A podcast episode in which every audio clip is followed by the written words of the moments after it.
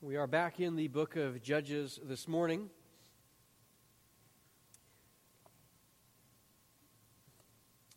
You know, there is a, uh, a theologian out there by the name of John Cooper. I say theologian a little bit tongue in cheek. He's actually the lead singer of the Christian rock band Skillet. And uh, Skillet is a group I used to listen to quite a bit. I don't listen to them as much as I used to, uh, but some of their more recent music is, I, I still think it's good. Um, if, if that's the kind of uh, genre of music that you like to listen to. But a couple of years ago, he uh, made this statement, and I think it rings true. He once said, I'm amazed that so many Christians want the benefits of the kingdom of God but with the caveat that they themselves be king. I'm amazed that so many Christians want the benefits of the kingdom of God, but with the caveat that they themselves want to be king. I can't help but think that in so many ways that sums up the book of Judges. We have seen the, the, uh, the cycle of the judges go round and round through this book, and we have seen that these that the people they want the benefits of being the, the people of god. They want god's protection. They want god's blessing within the land. They want the god's security provided by, by means of being the people of god. And yet they want to rule themselves. They want to be a people unto themselves. They want to be self-directed people. And we have seen as we have moved through this the failures of that and the results of that that it has produced within the society. Last week, we finished up the life of Samson. He was the last of the judges. We have seen numerous judges. We've seen men like Othniel, Ehud, shoving the sword into Eglon's belly, Shamgar, Deborah, Barak, Gideon, Abimelech, Jephthah. And then we have minor judges like Tola, Jair, Ibzan, Elon, and Abdon, individuals we didn't talk a whole lot about because there's not a whole lot written. But then we saw the life of Samson. And as I read through that book of Judges, I, I hope that perhaps just your familiarity with the book, or just even as we've moved through this book, that maybe different details would be springing to mind about these lives and these individuals. Like, oh, okay, yeah, we, we covered these different individuals, and we, we can reflect on, on how God used these people to accomplish his purposes and to bring deliverance for the people of Israel. But I also hope that you're able to remember that uh, the names of the people at the beginning of the book, and as, as we move through the book, the, the names at the beginning ended up being a little bit more noble individuals in their pursuits and how they conducted themselves than, than the individuals towards the end of the book who are a little bit more self directed.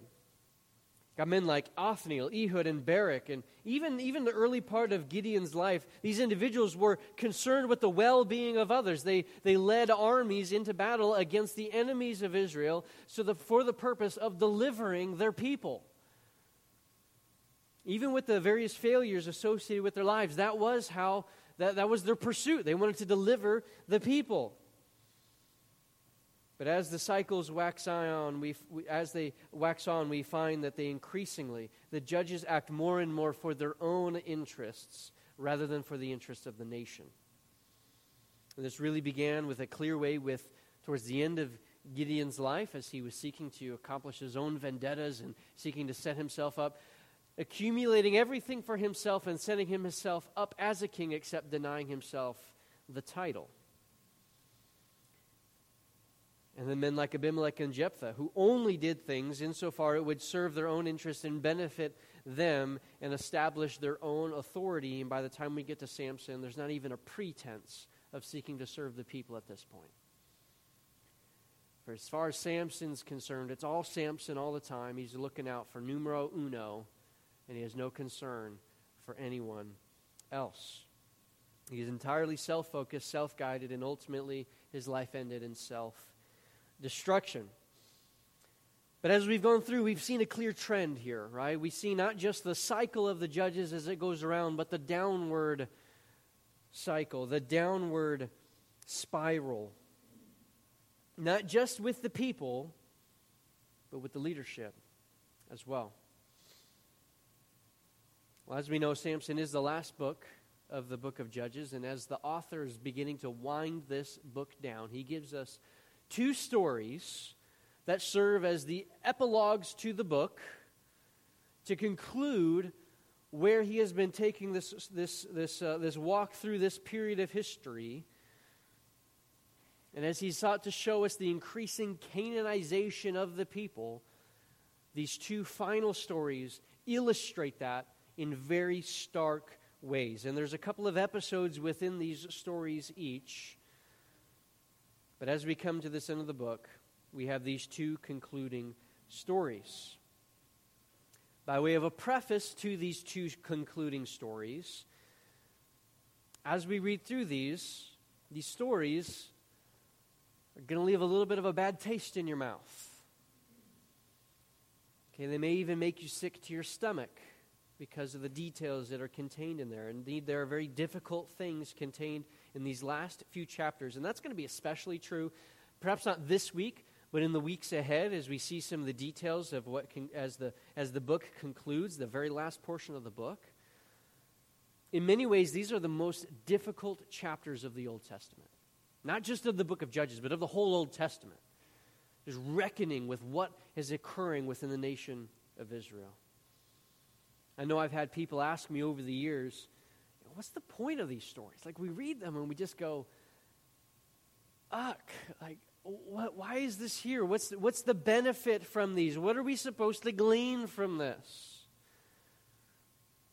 Well, as we prepare ourselves to read this and as to approach these, these stories, this, this portion of Israelite history, I need you to know that the sickening feeling that, that we may experience is part of the point. It's part of, of what we're getting at here. It's, it's actually a good thing. We're, we're not supposed to look at these stories and to gloss over the troubling details, looking for some nugget of, of ray of sunshine in the midst of things. That's not what we're supposed to do. We're supposed to grapple with the dirtiness of what we're experiencing with these last few chapters. We're supposed to sit and, and stare into the face of the depravity of Israel and really consider the depravity within our own hearts, to see the vileness of what sin really is, to see what happens to a society that has turned its back on the King of Kings. So don't try to push the yucky feeling away as we get, get through this. Let's reckon with this. Let's embrace this for what the text says and see how God might be using that within our hearts to to see how awful our sin really is and use that to draw us closer to the Savior, Jesus Christ. So, all of that with a preface to our, to our concluding epilogues to the book. We're going to be in chapters 17 and 18 this morning, and I, I warn you now, this might be a little bit of a longer sermon as we try to get through this entire episode, but the story is one cohesive unit, so we would do ourselves a disservice if we would try to either break it up or try to, to gloss through it too quickly. But as we move through this today, we're looking at where does this rejection of God as the King of Kings and the subsequent increasing worldliness of a society, where does that lead us?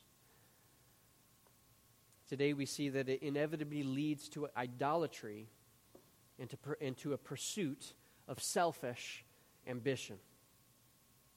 It leads to idolatry and a pursuit of selfish ambition. Let's begin with chapter 17, verse 1, where we see the inevitability, the inevitability of idolatry. Judges 17, verse 1. There's a man of the hill country of Ephraim whose name was Micah. And he said to his mother, the 1100 pieces of silver that were taken from you, about which you uttered a curse, and also spoken in my ears, behold, the, the silver is with me. I took it. And his mother said, Blessed be my son by the Lord. And he restored the 1100 pieces of silver to his mother. And his mother said, I dedicate the silver to the Lord from my hand for my son to make a carved image and a metal image Now, therefore, I will restore it to you. So when he restored the money to his mother, and his mother took 200 pieces of silver and gave it to the silversmith, who made it into a carved image and a metal image, and it was in the house of Micah. And the man Micah made a shrine, and he made an ephod and household gods, and ordained one of his sons who became his priest. In those days there was no king in Israel. Everyone did what was right in his own eyes. You have a little bit of a unique situation here. A man comes to his mother, and this there's there's no there's not a lot by way of background context for who these individuals are. This is just this is a story, and, and it seems to be an, illustra- an illustrative story of this is what is occurring in the nation of Israel. But he gives this particular story because it has bearing on what's going to come in chapter 18. But for now, as we look at some of these details, we see this man, he comes clean to his mother about stealing the silver. And it might be inferred from the text that he's coming clean because, okay, she's uttered this curse uh, the silver is missing, and so she utters some kind of curse upon whatever individual took that money. And perhaps there were some things that were happening within Micah's life that he might thought, whew, this curse is coming true. This is happening. I need to come clean here. I infer that from the text. And he, he comes before him and says, Look, you uttered this curse. Well, I took it. I took the money. Here it is, and now I'm returning it to you. Well, she responds in, in, in several ways that would be, that ought to be shocking to us. That this would occur in the nation of Israel amongst God's people. First, she calls him blessed by the Lord, and, and, it's, and it's important to recognize at this stage of the book, the covenant name of the Lord is used. If you see in your Bible, anytime you see the capital L, capital O, capital O, R, capital D, capital Lord, you see that. That is the, the way that we bring into English the covenant name of the Lord. Yahweh is used in the original Hebrew in that text. So when you see that, that should be a clue to you. It's not just a generic Elohim, that's a generic term referring to deity. Sometimes it's used to refer to the Lord, but it's a more generic term. It's also used to refer to false gods and to, to various spiritual entities. But when you see the capital L O R D, Yahweh is being used. That is the covenant name of God that is ascribed to no one else. And here, Micah's mom uses that and says, Blessed are you by the Lord, by Yahweh. And she uses that covenant name to issue that blessing perhaps to correct the curse that she had previously uttered. Now she is blessing the son to counteract that, but then look at what she does with the money. She dedicates it to, again, capital L O R D, Yahweh, but then she makes an idol out of a portion of the money. You know, it's bad enough to create an idol, right? Like that, that is a sin all on its own. We have the, the Ten Commandments that were commanded. You are not to make these graven images. You're not to make these carved images. You're not to make anything, any likeness of anything that's in heaven above or earth beneath. We're not to do that. But she doesn't just make an idol, which is expressly forbidden by God, but then she has the audacity to say, This is Yahweh. You know, God has made it very clear that He is the one true God. There is no other. To make an idol and to worship the created thing over the Creator is one of the most arrogant and despicable acts that a human being can do. And this is what Romans 1 speaks to quite directly and quite forcefully. That we worship the created thing rather than the Creator. And to add to the egregiousness of that sin, she says, This is Yahweh. As if one could, could capture the essence of the one creator of the universe, the one who is blessed forever, as if one could, could boil that down into an image. As if you could contain the immensity of the glory and the splendor of God in a metal thing that has just been carved out melted, melted down and fashioned into some graven image.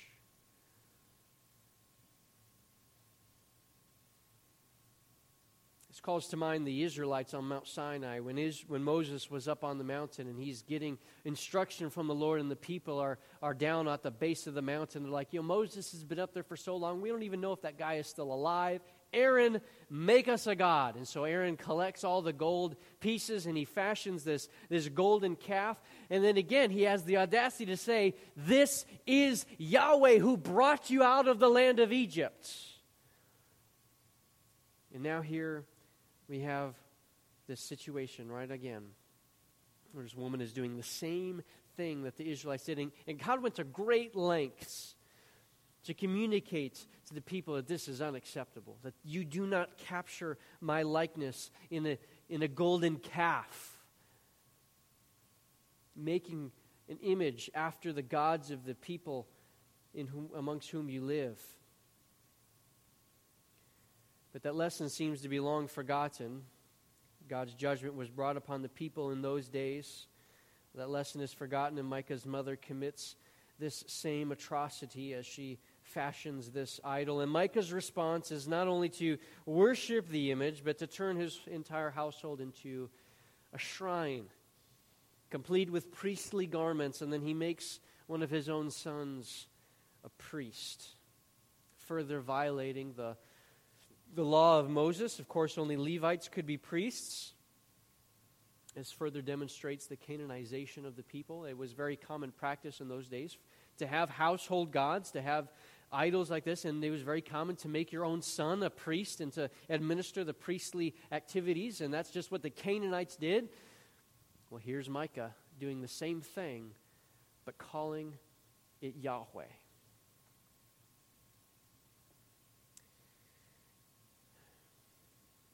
You know, to a later Israelite who may have been further trained in the law, who may have been fully committed to the one true God, these, these are truly shocking developments. Like, what is, what is happening in Israel?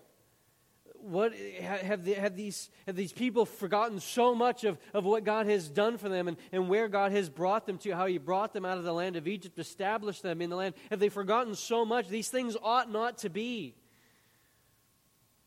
the narrator helps us out with verse 6.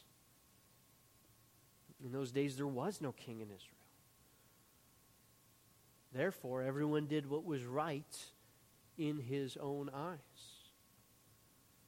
There was no king. There was no one to be the firm leader that the people needed. They, they had rejected the Lord. They had rejected truly Yahweh, not just a carved image. They had rejected the one true God.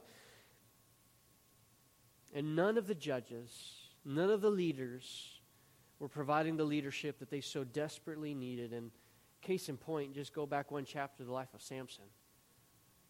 And this was not a man who was leading the people.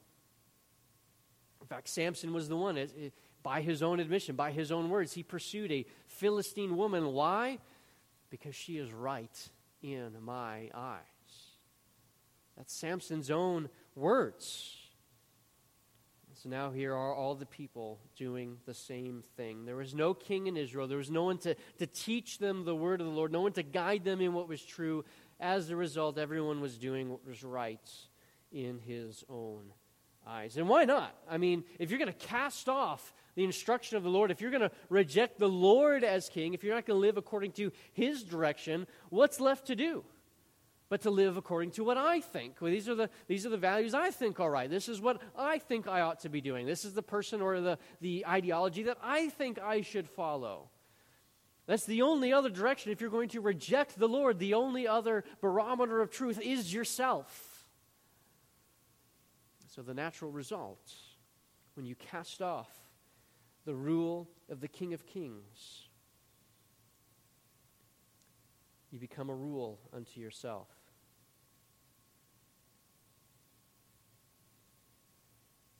When people detach themselves from the guidance of the Lord, they will do whatever is right in their own sinful eyes, and so often that will lead to just kind of an aimless wandering. You know, if you're being directed by whatever you think is right, and you don't, there's no, there's no true guiding uh, anything with that. There's no, to use an analogy, there's no North Star, right, to, to point you, to direct you in the proper direction. There's nothing to guide you that way. Well, you're going to be left aimlessly drifting, searching for something, whatever is right in your own eyes. And as we read on, we're going to encounter a few wandering individuals and a wandering group who seem to be motivated by their own selfish ambition as they do what is right in their own eyes. When there is no king, when there is no leader directing the people as they ought to go, there will be idolatry. Well, it, it, it inevitably leads to idolatry.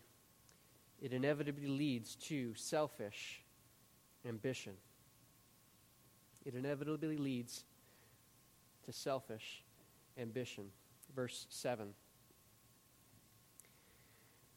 Now, there was a young man of Bethlehem in Judah, of the family of Judah, who was a Levite, and he sojourned there. And the man departed from the town of Bethlehem in Judah to sojourn where he could find a place.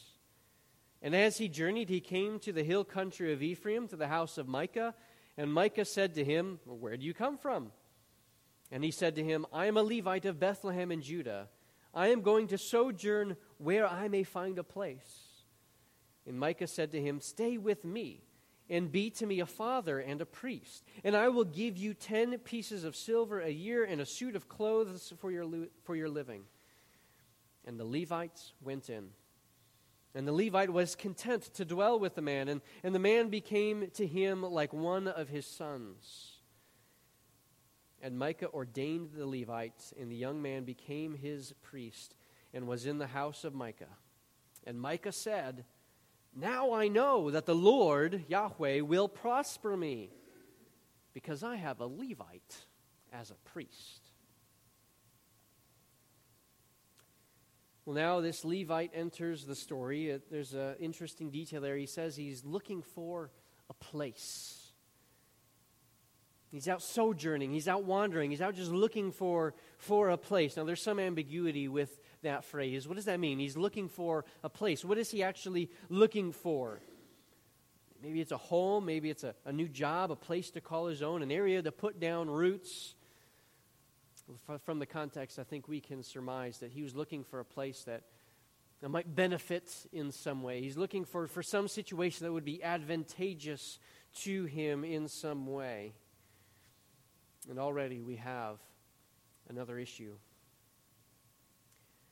The law of the Lord is very clear. The, the Levites were not to be a people that were supposed to be out looking for a place for themselves.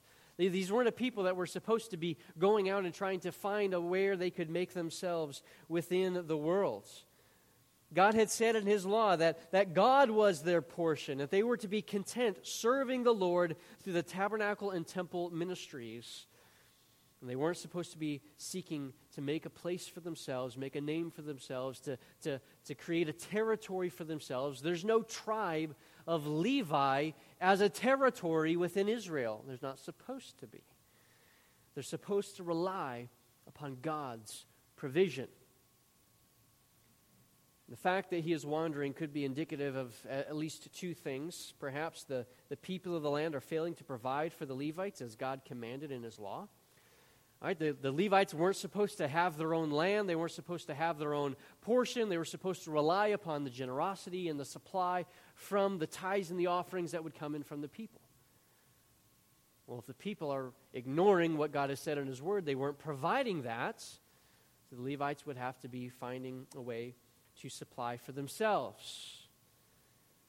But second, the Levites may have been failing to trust God's provision who were selfishly looking to establish themselves by wandering around looking for a place. And with what we know about the land at the time, it's probably a sad combination of those two factors the, the people failing to provide for the Levites, and the Levites selfishly going out and looking, neglecting God's provision. In any case, here he shows up. He runs into Micah. Micah says, Hey, you know what? I'll offer you a job. You be my personal household priest. I'll make you a priest. I'll give you this money. Be a father to me. I'll be like a son to you. And so the text says the Levite was content to dwell with him. And said they became like family. He says he became like a father, he became like one of his sons. But notice the motivation of Micah in verse 13. Now I know that the Lord will prosper me. Why? Because I have a Levite for a priest. Right? That's all I need. I can get God's blessing as long as I have a Levite for a priest. For all of his failures, for all of his, of all of his violations within the law, Micah thinks that he can curry God's favor, curry Yahweh's favor by simply giving a token nod to one of the commands that God said in his word. One of the things that he knows is good and proper. Hey, you know what? God wants a Levite to be the priest. I know that that's what he wants. So here we go. I've got a Levite for a priest. And he concludes that he can almost bribe God to get curry God's favor, purchase God's favor simply by having a Levite as a priest. But he ignores everything else God has said. He's ignored what God has said about making graven images. He's ignored what God has said about setting up a, a personal shrine within his own home. And yet, here he has the audacity to think that just having a priest, a Levite priest alone, will bring blessing, despite the ongoing disobedience to what God has clearly said in his word. Now, church, I think we need to be careful here. It's easy for us, I think, sometimes to sit back and look at some of these characters within this book and be like, what are you doing, guys? Like, you, why are you so dense? Why are you so dumb? I, that, that kind of uh, approach particularly comes along with the life of Samson, where it's just like, dude, you are really dull right now, as he's dealing with Delilah and how he's just being worn down like this. And we look at him and go, these individuals, they're not too bright. And so often we're prone to the, some of the same, the same kinds of mistakes, the same errors, the same sins befall us. How often do we think that we can perform our token actions to the Lord while ignoring other things that God has said? How often do we think that we can trade obedience in one area for our life and that we can get blessing and license to disobey in this different area of my life. Well, yeah, this area of my life isn't as it should be, but at least I'm doing this other thing over here for God, so hey, God should still bless me.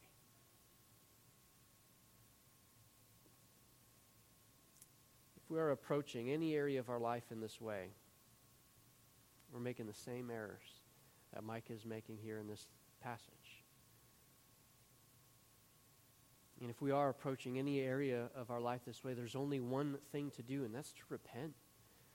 Is to seek our Lord with a whole heart. The prophet Joel says, Rend your hearts, not your garments. To, to turn to the Lord and not do just, just token actions of repentance or token actions of obedience to try to earn something from God. No, you need a heart change. Something's got to change inside of you. And we know from the, what God has said in His Word, the only way that that can come about is through faith in Jesus Christ.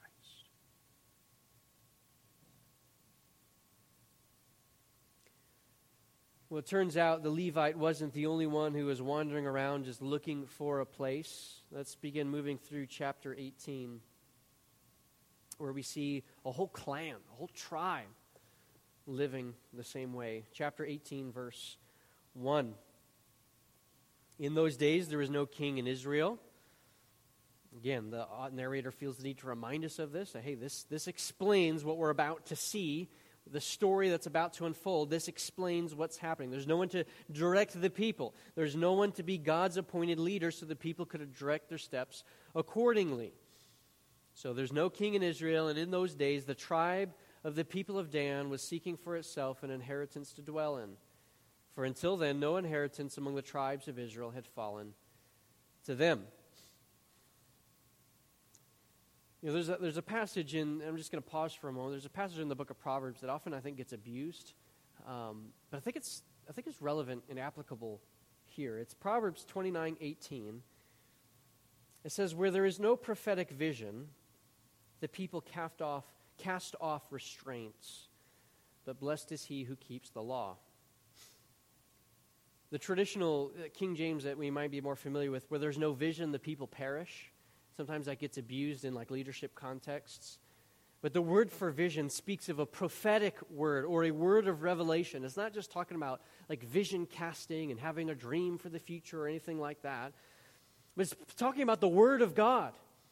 When the word of God is neglected, the people cast off restraint. They, they run amok. They, they come out of control. There's nothing to guide them, there's nothing to direct them. When there's nothing to restrain them, there's nothing to guide them, this is what we see as the result. Because Israel has neglected the word of God, this is what is happening. The Danites are looking for a place themselves. The Levite was looking for a place. Well, now here we have the Danites doing the same.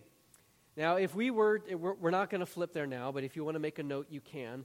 There actually was an area of land that was allotted to them in the book of Joshua. Joshua 19, verse 40 and following, we see the area that was allotted to the Danites. But just for a moment, we are going to turn back to, the, to Judges chapter 1 for a moment, because this is important for why we understand why the Danites are in the position that they are in. All the way back in Judges chapter 1, again, if, if we recall back, this is the beginning of the failures of the people. They, not everyone was driving out all the people from the land, they were not doing what God had commanded them to do. And so we read in Judges chapter 1, verse 34, that the Amorites pressed the people of Dan back into the hill country, for they did not allow them to come down into the plain. The Amorites persisted in dwelling in Mount Heres, in Aijalon, and in Shaalbim.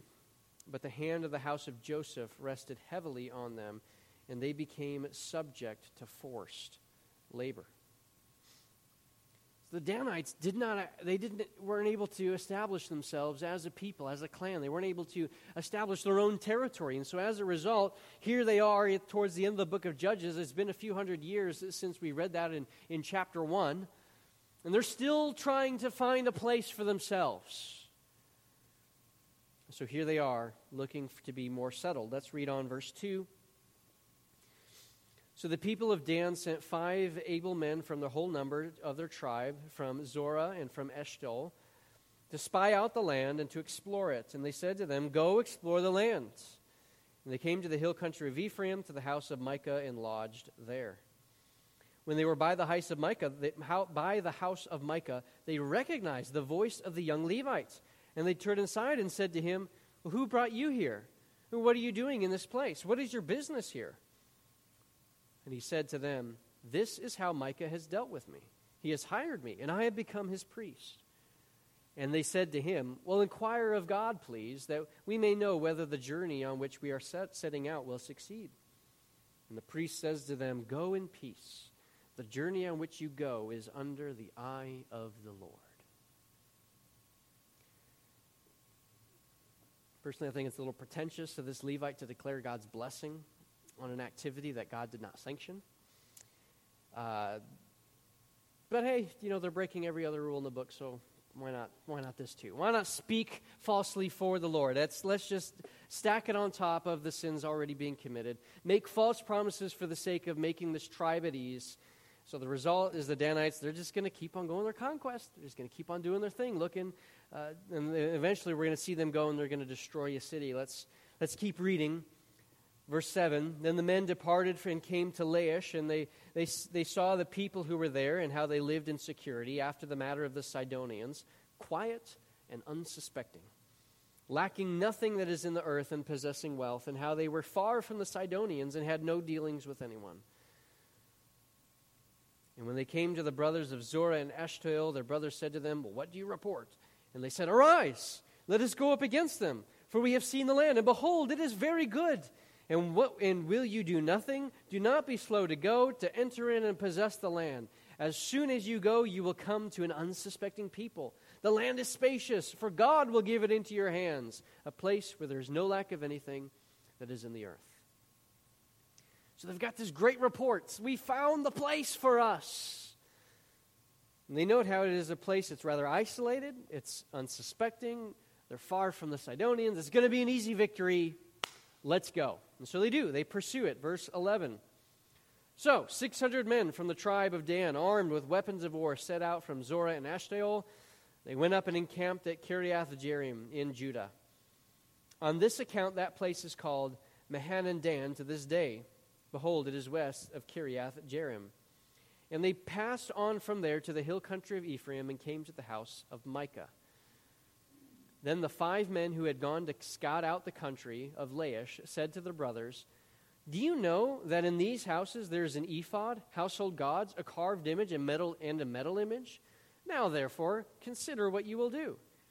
And they turned aside there and came to the house of the young Levite and to the home of Micah, and they asked him about his welfare. Now the six hundred men of the Danites, armed with their weapons of war, stood by the entrance of the gates. And the five men who had gone out to scout out the land went up and, and entered in and took the carved image, the ephod, the household gods, the metal image, while the priest stood by the entrance of the gate with the six hundred men armed with weapons of war. And when they went into Micah's house and took the carved image, the ephod, the household gods, the metal image, and notice the repetition there. When you see repetition like that in a text like this, the author's trying to hammer a point home like, this is what they're after. This is an important detail within this story. They're gathering up all of these priestly things, all of this religious paraphernalia. Well, now they're gathering all that up. The priest says to him, What are you doing? Verse 19. They said to him, Keep quiet. Put your hand on your mouth and come with us and be a father and a priest. It is better for you to be a priest. Is it better for you to be a priest of the house of one man to be a priest of a tribe and a clan in Israel? And the priest's heart was glad. He took the ephod and the household gods and the carved image and went along with the people you know, in many ways, these Danites, they seem to be very opportunistic people. They just, any opportunity that they've got to, to, to do something for themselves, to benefit themselves, they are on it. Like, they just, they hop right after it. They see the opportunity. Well, the Levite, he was the one that gave him the blessing before. Hey, yeah, what you're, what you're about to pursue, the Lord, it's under the hand, eye of the Lord. It's, it's all good. Pursue it. And so now they come to him again. They say, you know what?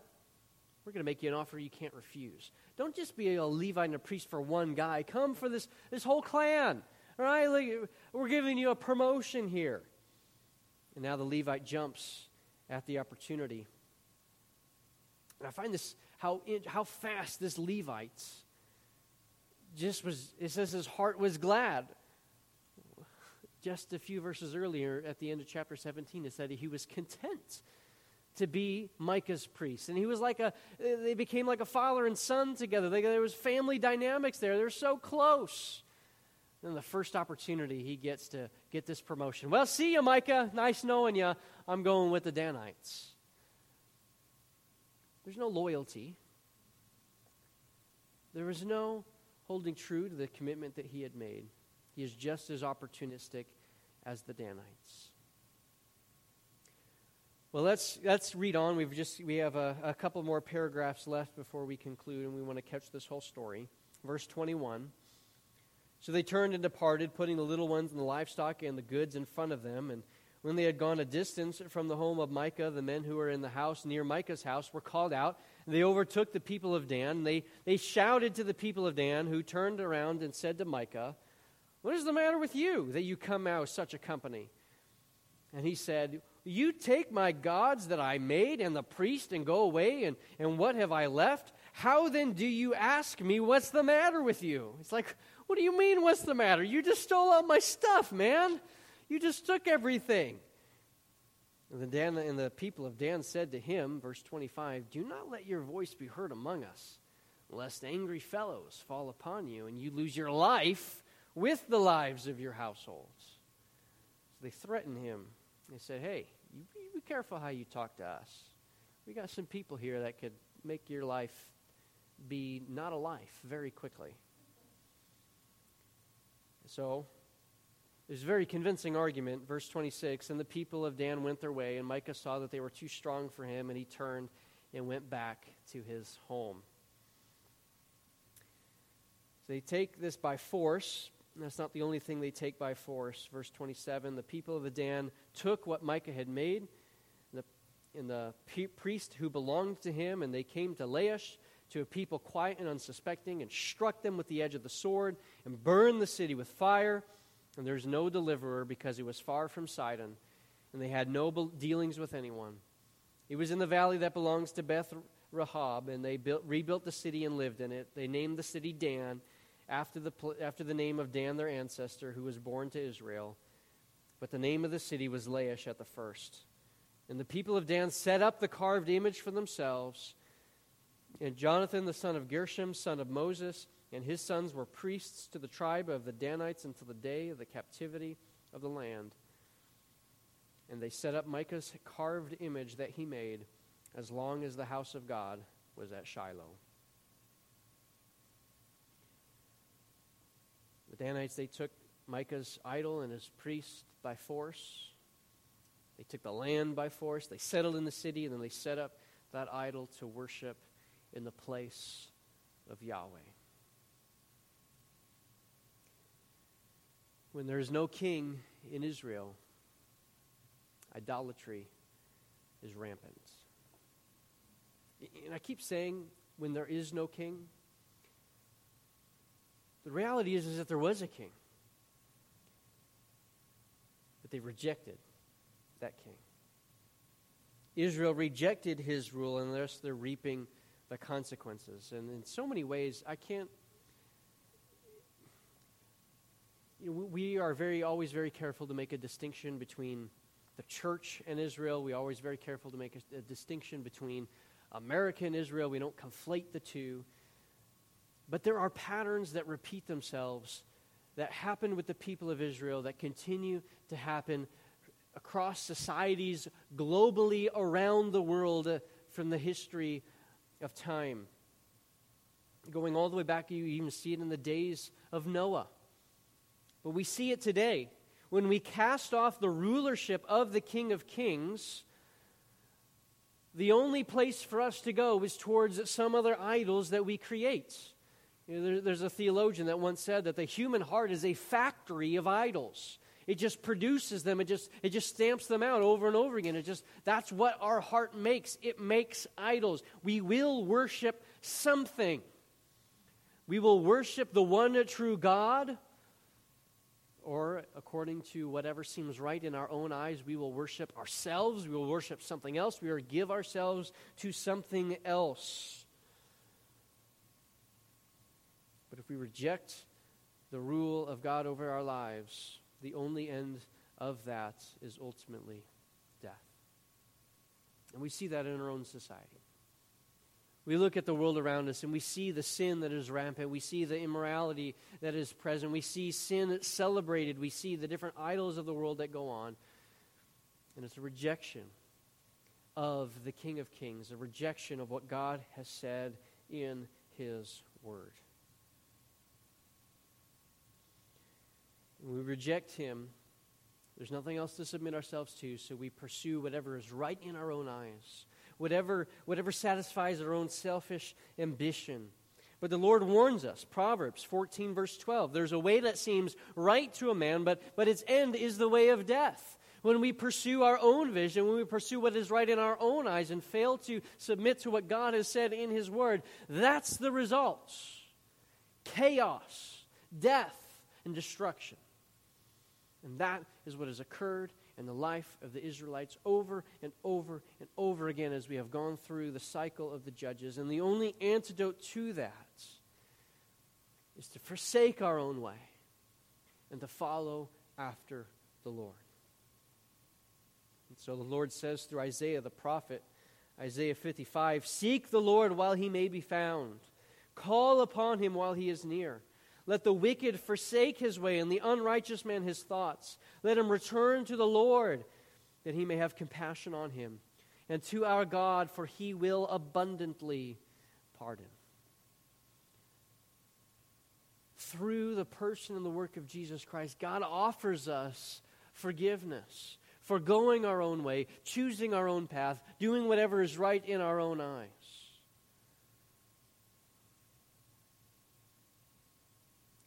Well, in our story, we have Micah, we have the Levites, we have the Danites, each of them doing what was right in their own eyes. and it was wickedness all the way around. Micah thought he could earn the Lord's favor by token religious nods. And if we're, to be honest, we're prone to such things ourselves. We're, in a moment, we're going to close with the song, Come Thou Fount of Every Blessing. Verse 3 carries these lyrics Prone to wander. Lord, I feel it prone to leave the God I love. Within that same verse, begs for God's hand of protection. Here's my heart, Lord. Take it, seal it.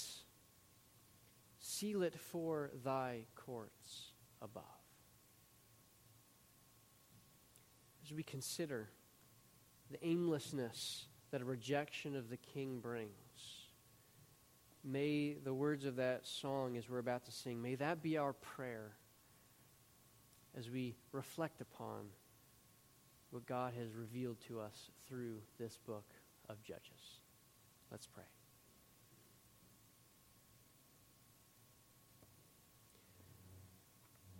Father, I thank you so much for the testimony of the book of Judges. We see with such stark detail what happens when, a, when your people reject you and reject your word and try to gain your blessing through token religious nods.